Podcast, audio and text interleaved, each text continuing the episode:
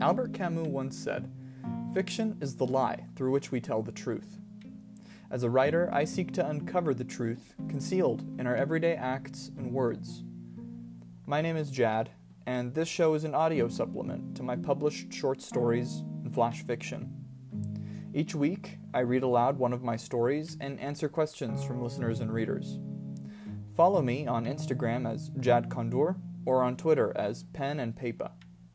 Thanks for listening.